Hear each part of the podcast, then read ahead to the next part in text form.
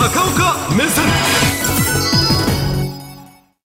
世界のトップニュースになるのは核保有国に実はベラルーシがなるわけですね、はい、でもね核保有国になるためには今まで世界のどの国もいっぱいお金使って実験をして材料を買ってきたわけです。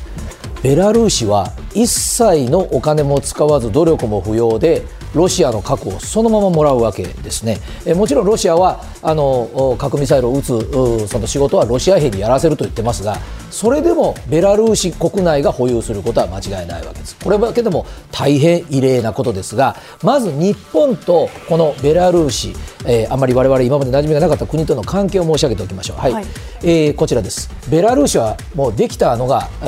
旧ソ連が崩壊した年ですから大変歴史が新しいです。1991年人口は926万人ですから大阪府より多少多くて東京都より多少少ないというところで大きさも実は我が国の半分ぐらいの土地面積しかありません。でなかなかですねあの国で石油が取れますかまあ少しは取れますけれどもあまり資源は取れません。まあ、一番の輸出はですねあの材木ですあの国が大変緑の豊かな国ですので、えー、材木が、まあ、国の産業の半分ぐらいだというふうに言われている国で、はい、ここが日本との関係を表してますねあの世界中に日本は大使館を置いてますがじゃあ常に大使がいらっしゃる国かというとベラルーシはそうではなかったんですね。でベラルーシに専属の大使が駐在されるようになったのはなんと2019年ですから今から4年前ということになってしまいます。そのぐらい、まあ、日本人の行き来もあまりないし、えー、日本との関わりも薄かった国なんですがいやいや食べることは共通じゃないですかというところで、ベラルーシの名物食を探してみました。ドラニキというんですがこういうものでございますね。であの一生懸命日本で食べられるレストランを探したんですけど番組始まるまでには見つけられませんでした。これねじゃがいもを元にしてここにすりおろしたじゃがいもにあの玉ねぎとか入れてどういうんでしょうね。あのじゃがいもベースのおちょっと柔らかめのおやきですかね、え強引な例えで、えー、やっております。美味しそうですね。美味しそうですね。以上食べてみたいんでございますが、うん、さあ今度は地図でご覧いただきます、えー、ベラルーシはですねこのウクライナの北にございます、えー、ベラルーシっていうのは世界の中で、まあ、北の方にあるわけですけど、はい世界で最も北にある内陸の国です。海が全然ありません。でウクライナも内陸のように見えてここ黒海に面しているわけですね、えー、ですからこの内陸というところがベラルーシの一つの生き方を左右するところでもあって陸続きで国境がある恐怖っていうのはこれ日本人なかなかわからないんですね。で、えー、陸続きであるということは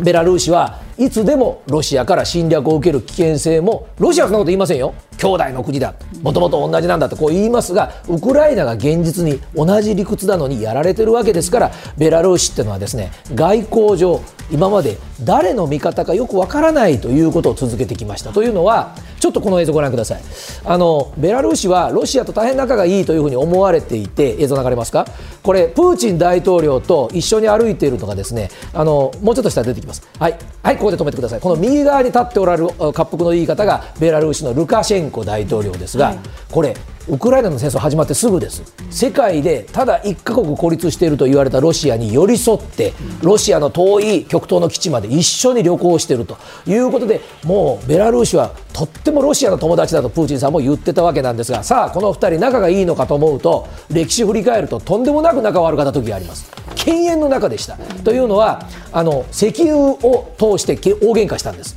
でベラルーシはですねやっぱり生き残りをかけてますのでヨーロッパともいろんなその商売と取引をしてたわけですね。であのロシアからパイプラインで、えヨーロッパに石油やガスを送ってると言われてますがベラルーシを通ってるんですね、で通ってるんだからあこれで仲がいいかというとちょっと時々ベラルーシはロシアに喧嘩を売るわけです、あの通るんだから通るためのお金をベラルーシに払えとか。でロシアそんなこと言われると頭きますからちょっと待てとおベラルーシだってこの石油使うんだから税金逆に払えとロシアに。っていうふうに大喧嘩をしてた一時期が2007年ぐらいまでの間はずっとあったんですが、はい、結局ベラルーシの交渉術ってうまいのは緊張を高めるだけ高めて最後ロシアの言い分のお金をパッと払って、これ外務省のある方が言ってください。寸止めしますと。いう交渉力を見せつけるのでロシアとしても侮れないという関係を維持してそこでここもう一回今日はね地図が何遍も出てきます、はい、もうここからここポーランドですからもうヨーロッパです。EU です。それから NATO です、うん、じゃあ何もここからだってミサイル届くのになんでベラルーシに持っていくんですか？それはロシアの危機感だと言われています。で一般的にいやあの欧米のメディアの分析はですねやっぱりちょっとロシア今負けてるんでしょうとウクライナでで、えー、戦車をこれこれから渡すというような話もあるからえー、ヨーロッパをちょっと牽制しているんだろうこれは一つ当たってます。でヨーロッパの地続きの国はそれは怖いですがもう一つはねこれなんですね。去年の年末からね無人機、これ、ウクライナは認めたり認めなかったりいろいろですが、ロシアの領内に入ってきて、ロシアを攻撃してます。で、それもですね、ちょっとなかなかロシアとしては心配になってきたのはだんだんモスクワの周辺でやってます、で、えー、これ一番気になってプーチンさんがここはもうなんとか守りたいと思ってるのがここなんです。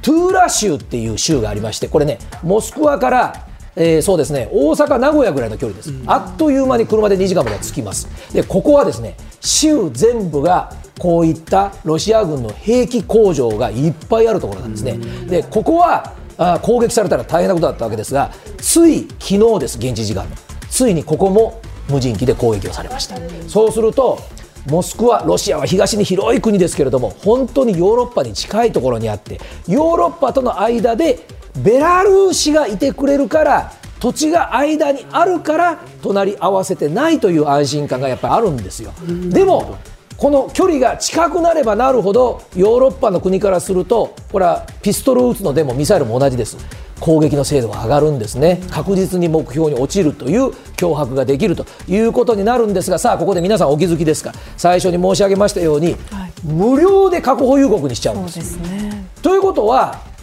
ロシアからするとこれ不思議ですね。国なんて相手の国絶対信用しないと思うんですけど絶対にベラルーシは裏切らないと思ってるんですね。いずれプーチンさんも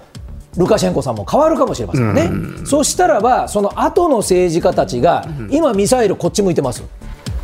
簡単にこうできますよ、うん、というようなことまで考える余裕がロシアにちょっとないんじゃないかという見方もございます、今回置かれる核兵器っていうのは戦術核といいましてこれ核保有国の勝手な理屈です、はい、落とされる側からすれば核なんて全部同じですが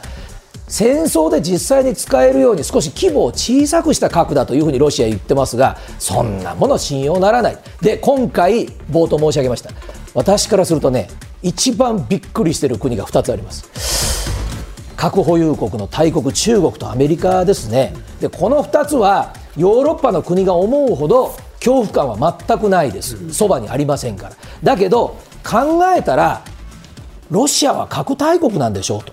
それがいつ何時ミサイルが向きが変わるかもわからない隣の国に何で置くんですか、うん、テレビ片目さんお分かりですか？北朝鮮を中国と並べてみてください。そうすると中国は核兵器を北朝鮮に置きましたかって話なんです。北朝鮮が核兵器を開発していることを黙認はしてますが絶対に北が中国の方にミサイルを向けない外交をやってますよね、うん、今ロシアはそれをやれてるでしょうかというところが違う意味でヨーロッパの大変な不安を呼び起こしております。